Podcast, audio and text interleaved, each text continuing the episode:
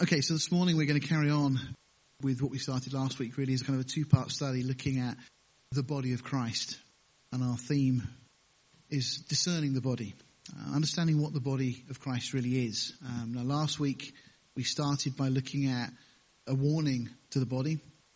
Uh, we, we see a number of examples in Scripture where one part of the children of Israel, we looked at the example last time with Achan, we see examples in the New Testament where just one individual can cause so many problems within a body. And um, of course, we've been reminded this week of how just one problem in a body can cause so much pain and suffering to the whole. So we'll come back and look at some of that in a moment. And I want to go on this morning just to look at an exhortation. So last week very much was looking at what the body shouldn't do.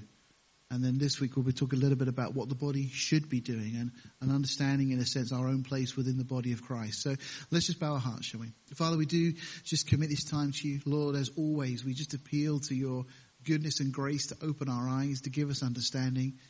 Lord, for your Holy Spirit to be here right now in our midst, to help us to see spiritual things. Lord, the word, your word tells us that the natural man, the natural mind does not receive the things of the Spirit of God nor can he know them.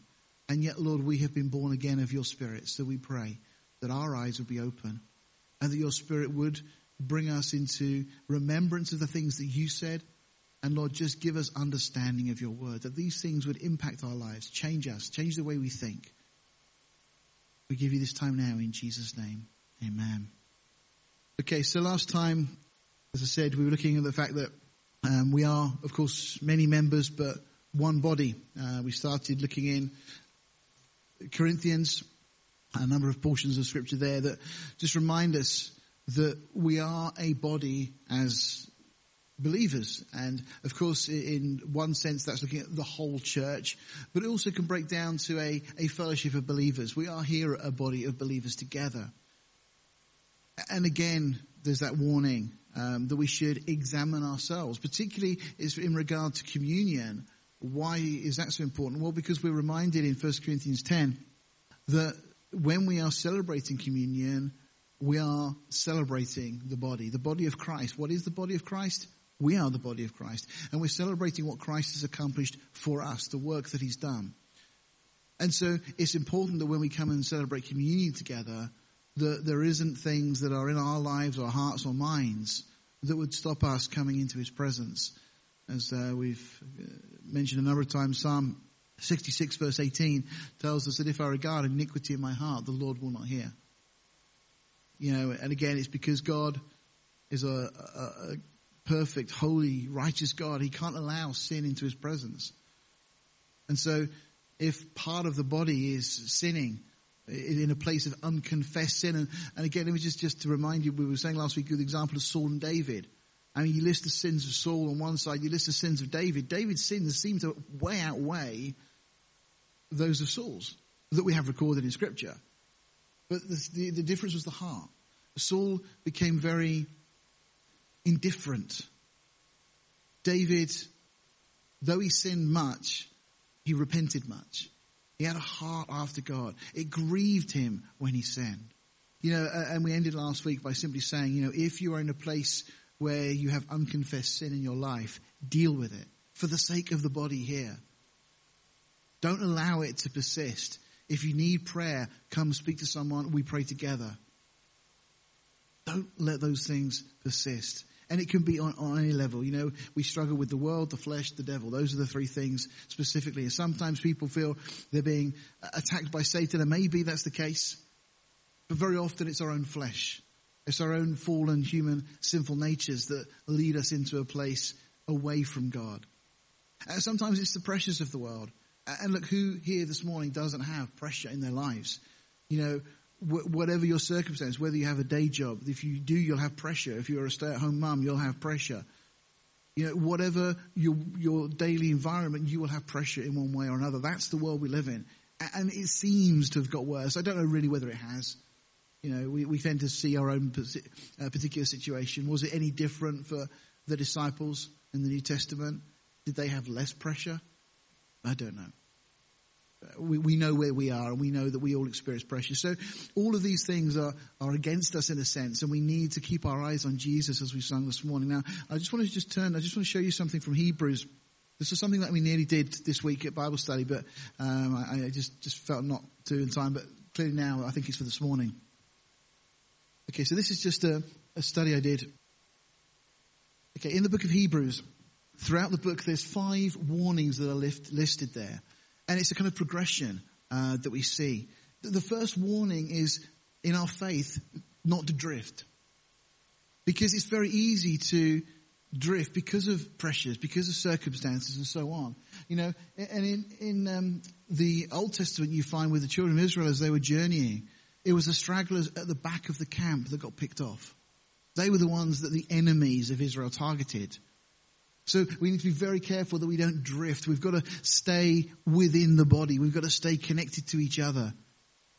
Don't allow circumstances to pull you away from things of God. And even things like meeting together, wherever there's that opportunity, we should take the, that, that occasion and, and meet together. And as we're told in Hebrews, even more as we see the day approaching. Because the danger is we can drift. It's so easy to do. You know, there's that great line, how, how will you escape if you neglect so great a salvation? And ultimately, the, the writer of the Hebrews isn't talking specifically just about salvation. It's more about sanctification, the theme through the book. The, the second thing that really follows on from drifting is disobedience. You become slightly disconnected from the body in one way or another. And then disobedience. Kind of willful decisions, doing things that you know aren't quite right. And it always starts off as something seemingly innocuous. But ultimately it's sin, it's rebellion against God. So that's another uh, issue there. Another one, failing to mature. We get in chapter 5 of Hebrews on to, through chapter 6. You know, there's a real warning there that we should be maturing. You know, ask yourself this morning, where were you a year ago? Where are you now in your Christian life? Are you growing? Can you honestly look at your Christian life and say that yes, you're in a, a better place than you were? I mean, the truth is, you might be under more pressure and more stress, and the circumstances may be seemingly weighed up against you. But you should be closer to Jesus than you were a year ago. If you're not, why not? What is it that stopped that happening? And it's a real danger. And these often are a, a progression. It doesn't have to be. Sometimes you know, one of these things can you know, take it precedence, but failing to mature is a really big problem within a body. You know, just, just, just, just think of it in a natural sense if part of your body didn't develop in the way that it should. You know, it will cause all sorts of medical problems for you. Then, of course, we get to that willful sin. And that's way beyond just disobedience. That's intentionally doing things. Almost that uh, stubbornness of the human nature where we just go, well, whatever. And we just do something almost out of resorting to a place where we feel comfortable, where we feel the pressure will ease. You know, the people often get into drink or drugs or addictions or whatever because they find a comfort there. Because they find that it helps them to disconnect from the reality of the circumstances. But you know, as Christians, we should be in Christ. And, and we shouldn't need anything that we resort to to ease the pressure. Because we should be going to Jesus. And Jesus is more than, more than just an answer to any problem that we experience. But that whole idea is that willful sin where uh, the, I think Psalm 16, David says, how say you unto my soul, flee as a bird to your mountain? You know, I talked on that once before here and said that, you know, mountains often are in scripture seen as kingdoms. And, and, I think what David was saying there is, how can you say, to, you know, him speaking to himself, say to my soul, flee as a bird to your kingdom, your place where you are in control. Because the comparison is that we should go to, to God's place. And of course, Data David will tell us that he desires to be in the house of God. That's what he wants most. Not his own kingdom, not where he rules. You know, we need to be so careful that we don't willfully sin by allowing ourselves to go to a place Maybe it's bitterness. Sometimes we let emotions and feelings kind of come in and they can almost make us feel comfortable. Sometimes it's easier being angry and, and frustrated with the world and with other people. And then the last one is probably the worst of all, which is indifference. What a horrible place to be as a Christian. where you come to a place where you're indifferent. That's where Saul had got to. That's the contrast between David and Saul. Saul had become indifferent. He just really wasn't bothered about the things of God anymore. I'll just share those with you. I'll, I'll put that um, slide up in the, the notes this evening. You know, in Matthew 6, we have a exaltation which sometimes people struggle with, but in the context of what we're talking about here this morning, makes a lot of sense. Matthew 5, 29 and 30. Uh, it just simply says, Jesus speaking says, if your right eye offend you, pluck it out and cast it from you. For it's profitable for you that one of your members should perish, than that the whole body should be cast into hell. And if your right hand offend you, cut it off and cast it from you. For it is profitable for you that one of thy members should perish and not that the whole body should be cast into hell. Now we're not talking about somebody sinning and the whole church ending up in a state of whatever. But the point is very clear. Jesus says you are better cutting off a part of the body if it's preventing you having a relationship with God. And so, as we move on now, the, the, the point we made last week is if, as part of this body, you're in a place where you are struggling with sin and you're, the, the, you're starting to become indifferent to it, well, please come, share, talk. Just pray. Ask God to change your heart because the impact that has on the body, you may not see in the natural realm. But I can assure you it has an impact in the, the spiritual realm. Okay, so let's move on to then, what should we be doing as a body? Turn with me, if you will, to the book of Ephesians. Because there's a number of ways that we can answer this, but really they, they come to the same place. In Ephesians chapter 5, Paul, as he does, starts off a sentence and then goes off on a tangent and then eventually comes back to conclude his sentence.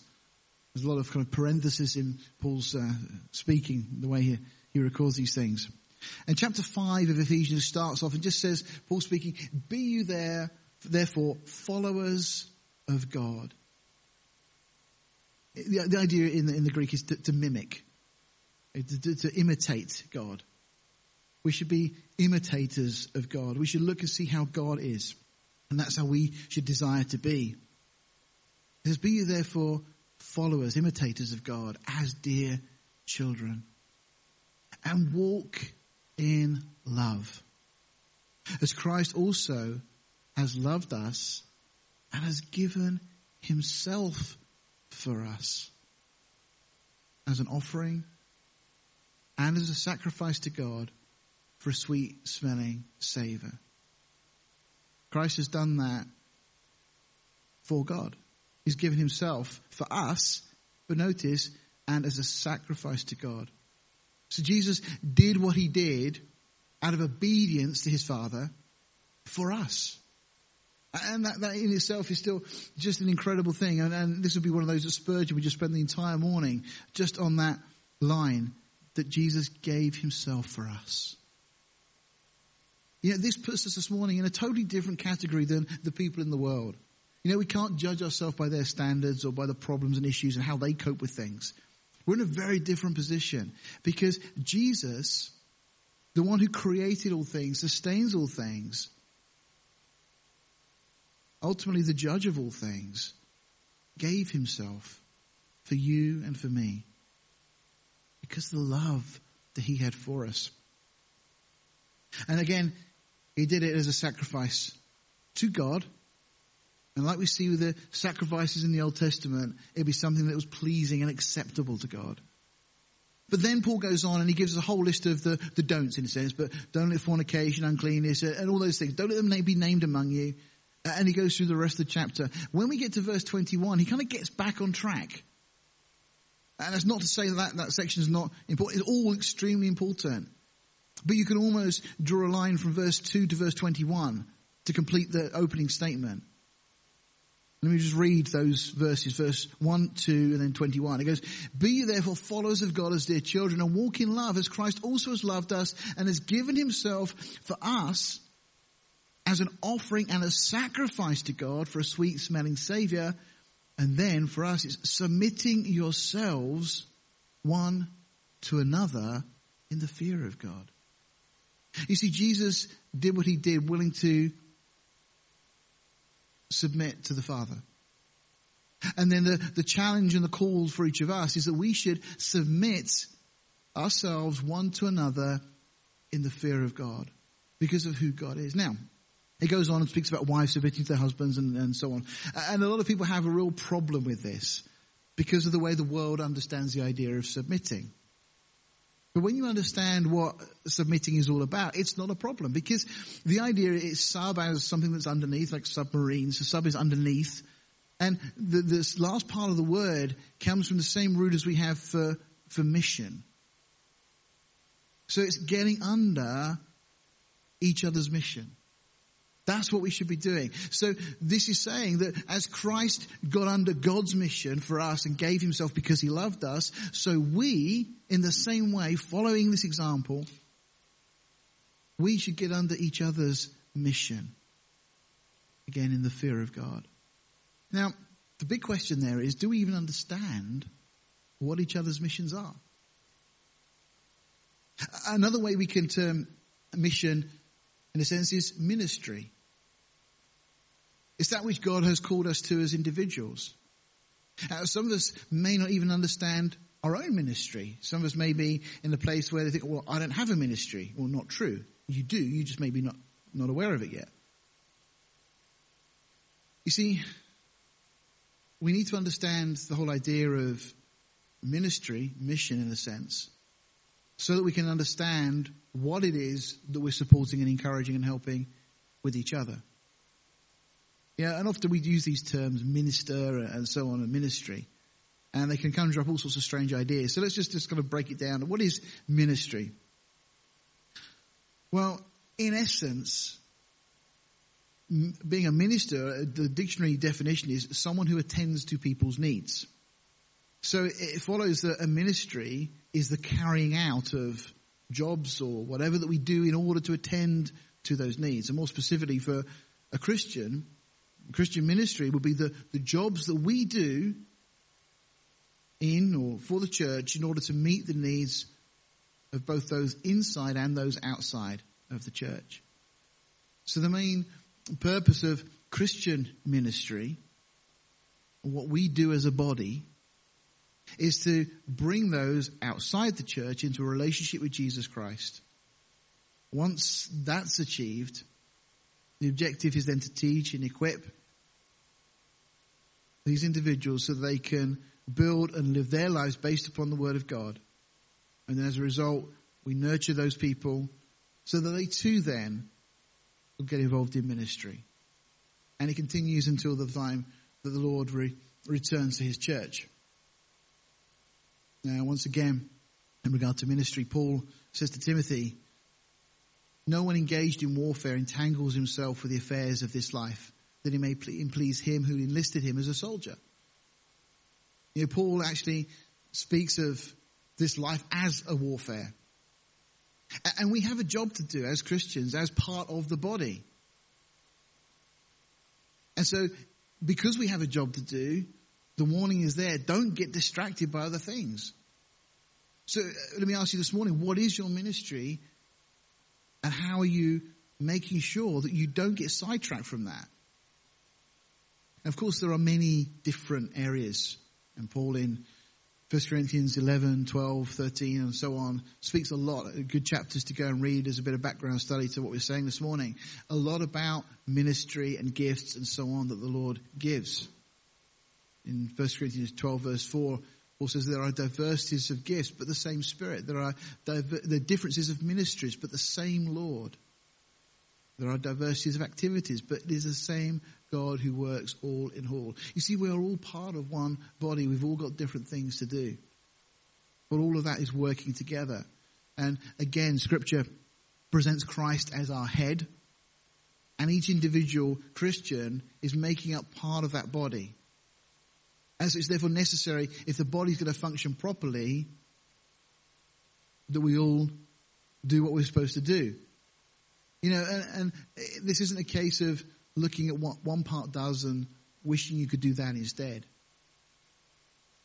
You know, Paul makes the point that sometimes the, the least parts of the body perform the most important functions. And the verse we looked at last week from 1 Corinthians 12, if one member suffers, all the members suffer with it. Or if one member is honored, all the members rejoice with it. This is now you are the body of Christ and members individually. Just speaking about how we are accountable to each other, not just in, in terms of our purity, which we looked at last week, but in terms of what we actually do. So not just in what we don't do, but in what we do do. We're also accountable to each other. 1 Corinthians 12, 12 says, For as the body is one and has many members, but all the members of that one body being many are one body, so also is Christ. So all believers are expected to be involved in some sort of ministry. Now, regardless of how mundane it may appear on the surface or glamorous it may appear, that's not the point. You know, whatever you've been called to do, for a start, we're told that we should do it as unto the Lord. And what a privilege that any of us will be given a job by the Lord to serve in his body. And it's not just serving him, it's serving each other. That's the purpose of what we're doing. We're ministering to each other. You know, and we move back to that theme we were talking about from Ephesians about submitting to each other, getting under each other's missions. Because actually, we all actually have the same mission. Is to see Jesus glorified and to see people come to know him, and it's for us to grow in grace. Those things. So really, our, our goal is the same, whatever ministry we have. Turn with me, if you will, to the book of Acts. Acts chapter 6. The beginning of Acts chapter 6, we read of a, a situation that occur, occurred in the early church. This is a great example of ministry and how individuals can get under each other's ministry, supporting each other's ministry. Again, for the purposes we've said. So, beginning of chapter 6 of the book of Acts, it says, And in those days, when the number of the disciples was multiplied, there arose a murmuring of the Grecians against the Hebrews, because their widows were neglected in the daily ministration. So as the food is being distributed, the Hebrews seemingly were getting the, the, the, food given out to them, but the, the Grecian, particularly Grecian widows here, were being neglected. So, verse 2 says, Then the twelve called the multitude of disciples unto them and said, It is not reason that we should leave the word of God and serve tables. Is this, is this pride on their part? Are they saying we don't want to do the menial tasks? We don't want to wait on tables? We, we want to do the. No, no, no. It's not that at all. You see, the purpose of all the ministries that we have within the body is to glorify our head, glorify Jesus, to bring people into a relationship with Him. And they're saying, look, we've got this calling that the Lord has given us, but we're finding ourselves hindered because we're doing this instead of what we've been called to do. Wherefore, brethren, verse 3, we read, Look you out among you seven men of honest report, full of the Holy Ghost and wisdom, whom we may appoint over this business. But we will give ourselves continually to prayer and to the ministry of the word. There's a number of things we can, we can draw out of this straight away. Firstly, how important it is to have within any fellowship people that are given continually to prayer. You know, and, and I praise God that in every fellowship I've ever been aware of, there are people that are to some degree, housebound, but who pray. Growing up, I was blessed so much by people back in Deal, some of the elderly folk of the congregation there, who couldn't get out, couldn't do an awful lot. Oh, but boy, did they pray. And what a difference it made. You know, you were going through some difficult trial or circumstance, and Sunday morning they just come up to you, put their hand on your shoulder and say, Barry, I've been praying for you this week. What an encouragement. What a ministry. Talk about getting under each other's mission. What a high calling that is to be given continually to prayer. But notice the, the group that are, are called out here and the qualifications. Because what's happening here is they're looking out people to wait on tables, just to go and serve. You know, often you'd think that the natural mind would tell us that we don't need particularly qualified people as long as they're not particularly clumsy and spill things, you know. But what do we get? Look at the criteria for ministry, whatever it is. Look you out among you seven men of honest report. So the first thing, they've got to be people of integrity. But then full of the Holy Ghost and wisdom. Do you realize how much danger this group of seven men could have done if they didn't have wisdom, if they didn't have integrity, if they weren't full of the Holy Ghost? Do you realize the damage that could have been done within the early church? If this little rift that started to occur between the Hebrews and the Grecians had been allowed to carry on, if these men decided they were going to prefer one group instead of another, could you imagine the danger? We'd have been looking at a, a church split. What would have happened to the body of Christ? the early church at this point, at this very early stage. No, no, no. The, the little jobs need to be the ones where we have people that are full of the Holy Spirit and wisdom. Because whatever we're doing, it can have a profound effect on the body. You know, I, have spoken over the last seven or eight years to a number of different Calvary pastors. And it's amazing how many problems they've had to deal with in their church that have come about because of just small, petty disputes over something that was really largely irrelevant. But unfortunately, there were people that were lacking in wisdom. Maybe some of them that were not full of the Holy Ghost. And problems came in and they started infecting the whole body. Do you see how important it is that whatever ministry you have, you should be going to the Lord first and foremost and saying, Lord, help me to be honest. Fill me with the Holy Spirit. Give me wisdom. Doesn't matter what you're doing. Every little thing we do has a big impact on the whole body as a result of this, of course, the disciples are able to get on with the ministry. We read in verse 5, and the saying pleased the whole multitude, and they chose Stephen, a man full of faith and of the Holy Ghost, and Philip, and Prochorus, and Nicanor, and Timon, and I'm mispronouncing all of these, aren't I? But Parmenas, Nicholas, a proselyte of Antioch, whom they set before the apostles, and when they had prayed, now that's a good thing. And maybe that's something we've missed. Maybe we don't do enough of that. Praying with each other in the ministries and the things we have. But they laid hands on them. Why, why lay hands? What does that mean? Well, we talked a little bit about this before. When you lay hands on someone, you're identifying with them. When the priests in the Old Testament would lay their hands upon an animal, it was to identify themselves with this animal that was about to be slaughtered in their place. So laying hands on somebody is acknowledging that they are doing something in your place. Ultimately, it's committing to get under their ministry, to submit to each other. So again, they laid hands on them and verse 7 says, and look, look at the result. And the word of God increased and the number of disciples multiplied in Jerusalem greatly. Was this something special the Lord did just for them? No, I don't believe it was.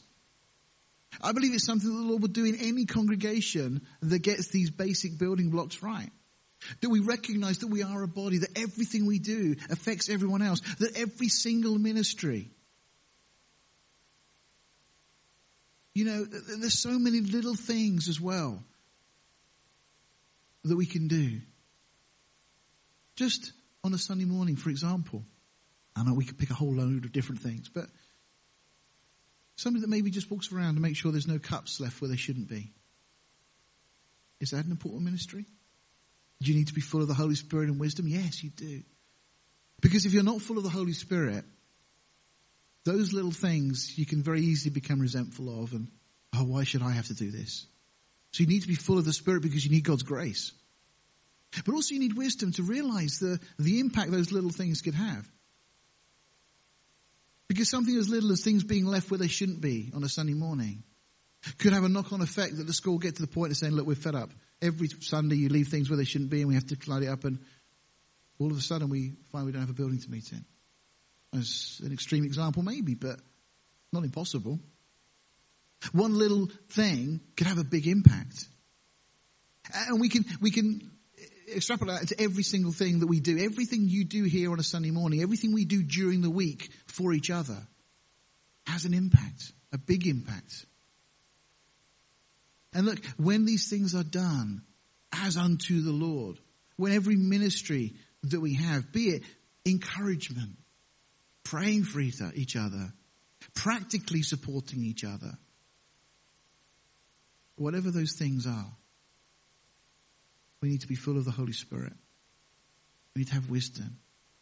We need to be of honest report. And then, we, of course, we go on to see with Stephen that this menial task that he was given in no way hampered his ability to serve God.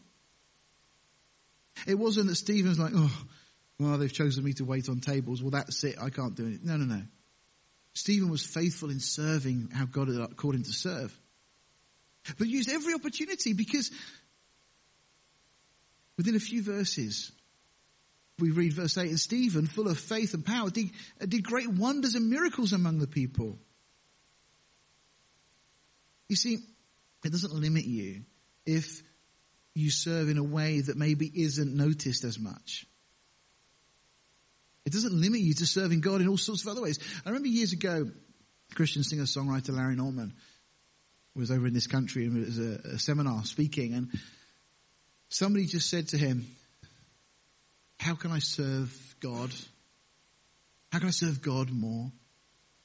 And Larry Norman, anybody who's familiar with him will probably understand his kind of the way he'd approached it. But he sat there and thought for a moment and just said, and this was a young person that was asking the question, he just said, tidy up your room. He said, your mum and dad have been asking you to do it for months. He said, but serve God in the little things, and when you've been faithful in those things, God will give you something else to do. Well, isn't that a great example here with Stephen? Faithful in the little things, and then God gives him something else to do as well. And, and Stephen ends up debating the Sanhedrin. Taking the, the gospel and actually revealing many things. Actually, we're very grateful to Stephen because there's things he reveals that the Old Testament doesn't actually clarify as much. And he gives real clarity to some of those things. A brilliant sermon that he gives. What a blessed man, blessed individual he was. But he was full of wisdom, full of the Holy Spirit. You know, God will use us wherever he places us. You know, and understand again that our ways are not God's ways. God's ways are above our ways. You know, at the point that Stephen was in that, that role of accepting that, that calling initially, he had no idea what was about to come in his life. I believe the sons of Korah in Psalm 84 said, I would rather be doorkeeper in the house of my God than to dwell in the tents of wickedness. What a blessing it is to have somebody on the door greeting people as they come in. What a great ministry that is. You know, we all have these parts to play. Once again, we shouldn't do what we do to try and receive praise and congratulations from each other. Oh, it's good that we encourage, absolutely, and that is a ministry in and of itself. Matthew 6 deals with, and read all the text out, but ultimately that when we do things, we shouldn't do it to, to seek man's approval or reward. We just do it for our Father who sees in secret and will himself reward us openly. You know, and whatever the Lord calls you to do, whatever your ministry, well, as I say, do it, as scripture says, unto the Lord. Jesus, as we know, humbled himself became a man of suffering in obedience to his Father. We're also told in Philippians chapter 2, verse 14, do all things without complaining and disputing, or without murmuring. James says, don't speak evil one of another, brethren. And again, he says, don't grumble against one another, brethren, lest you be condemned. But all of that can be summed up in that verse we started with. Therefore, do not be unwise, but understand what the will of the Lord is, submitting to one another in the fear of the Lord. Again, getting under each other's missions. So we need to understand what each other's missions are, what each other's ministries are. We need to recognize and look and see. It's not just a, uh, the job for the pastor to look at what ministries are here. We can all see what people do. We need to get under those things. Let me just give you a, where we are so far in case I've lost any of you. So we don't tolerate sin in the body. We understand individually that we have ministries and we do them with the wisdom and the power of God through His Holy Spirit for Jesus. But then each of us recognize each other's ministries and look for any possible way that we can get under and support to submit to each other.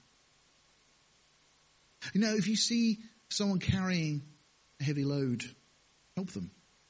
Years ago, I remember when I was playing in bands, there was a, uh, we, we, we, were a, a, band, a Christian band, and there was a, uh, we had a coffee bar once a month in Deal, and there was this other Christian band that came. And, and they kind of really kind of just opened our eyes a little bit because they came with their van and they came to unload all the equipment. And nobody carried anything on their own. Even things that were relatively light, they could have done. Everybody did everything together. It was amazing. They were bearing each other's burdens. They were submitting to each other, getting under each other's missions. Everybody helped everybody. We had a meeting with the, the team that set up every Sunday morning a few weeks ago. And we were just talking about some of these things, saying, you know, when we're moving stuff around, you know, if you see someone about to, go help them. Just do it with them. Uh, and it's not just about helping ease the burden, but there's a beautiful part of fellowship that comes in when you go and help someone. It's lovely when you're doing something and somebody comes alongside you. Is there anything I can do to help? You know, and, and even more than just asking that question, it's actually looking for opportunities. And, and this is something that my mum taught me when I was, I was young. And it was very simple that we were never allowed to go upstairs if there was something on the stairs and leave it there. So if mum had been shopping and there was some new toiletries for the bathroom, or there's something that had been washed or ironed, it had been left on the stairs to go up, we weren't allowed to go upstairs and leave it on the stairs. We had to take it with us and put it in the respective room where it was going to go. And it became a very simple thing. Because the point is, if you left it, you're leaving it for someone else to do.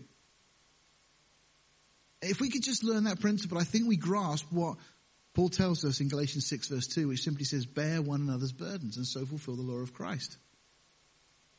Let's look to see how we can help each other. And I would encourage you on a daily basis to think, well, how have I helped or blessed someone in the fellowship today? How have I submitted, got under their mission today? And if you can't think of any specific way, then just pray for them because that's effective. You know, as one body, it matters what kind of day you're having to me.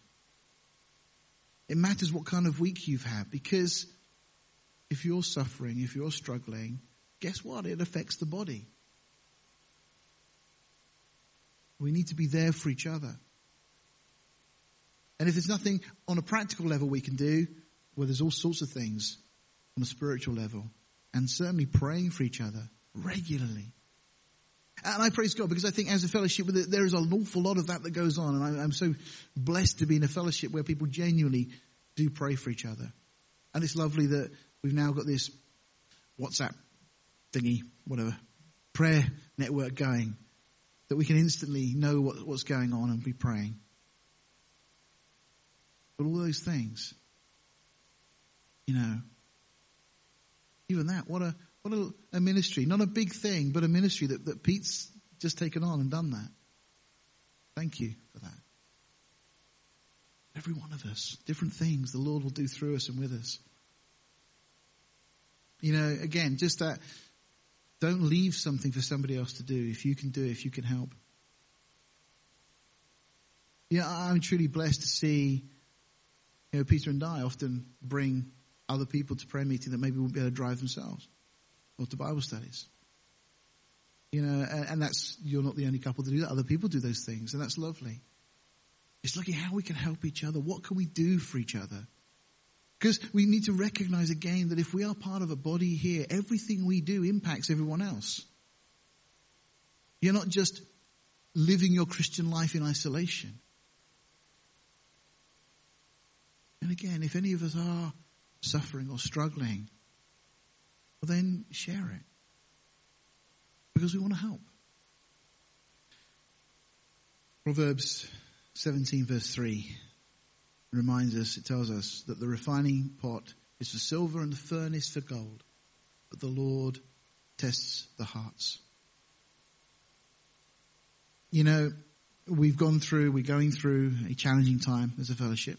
A number of people in different circumstances and situations.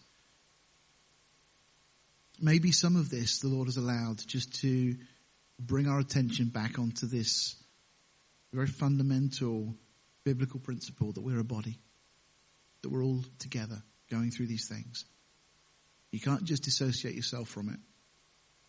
That what you do in a negative way would affect the body, but also what you do in a positive way will affect the body. And, and go back to that, that bit in Acts, which just reminds us of the result of being one body, all working together, every part doing its share. I mean, again, Ephesians is a great book that talks about the body. Let's go back there in closing. We read in Ephesians chapter 4, verse 11 onwards. And he, speaking of Jesus, gave some within the church to be apostles. Now, originally, the apostles were those that had actually met with Jesus. Some prophets, some evangelists. You know, we're not all all of these things, but there are some that have these callings. Some pastors, teachers.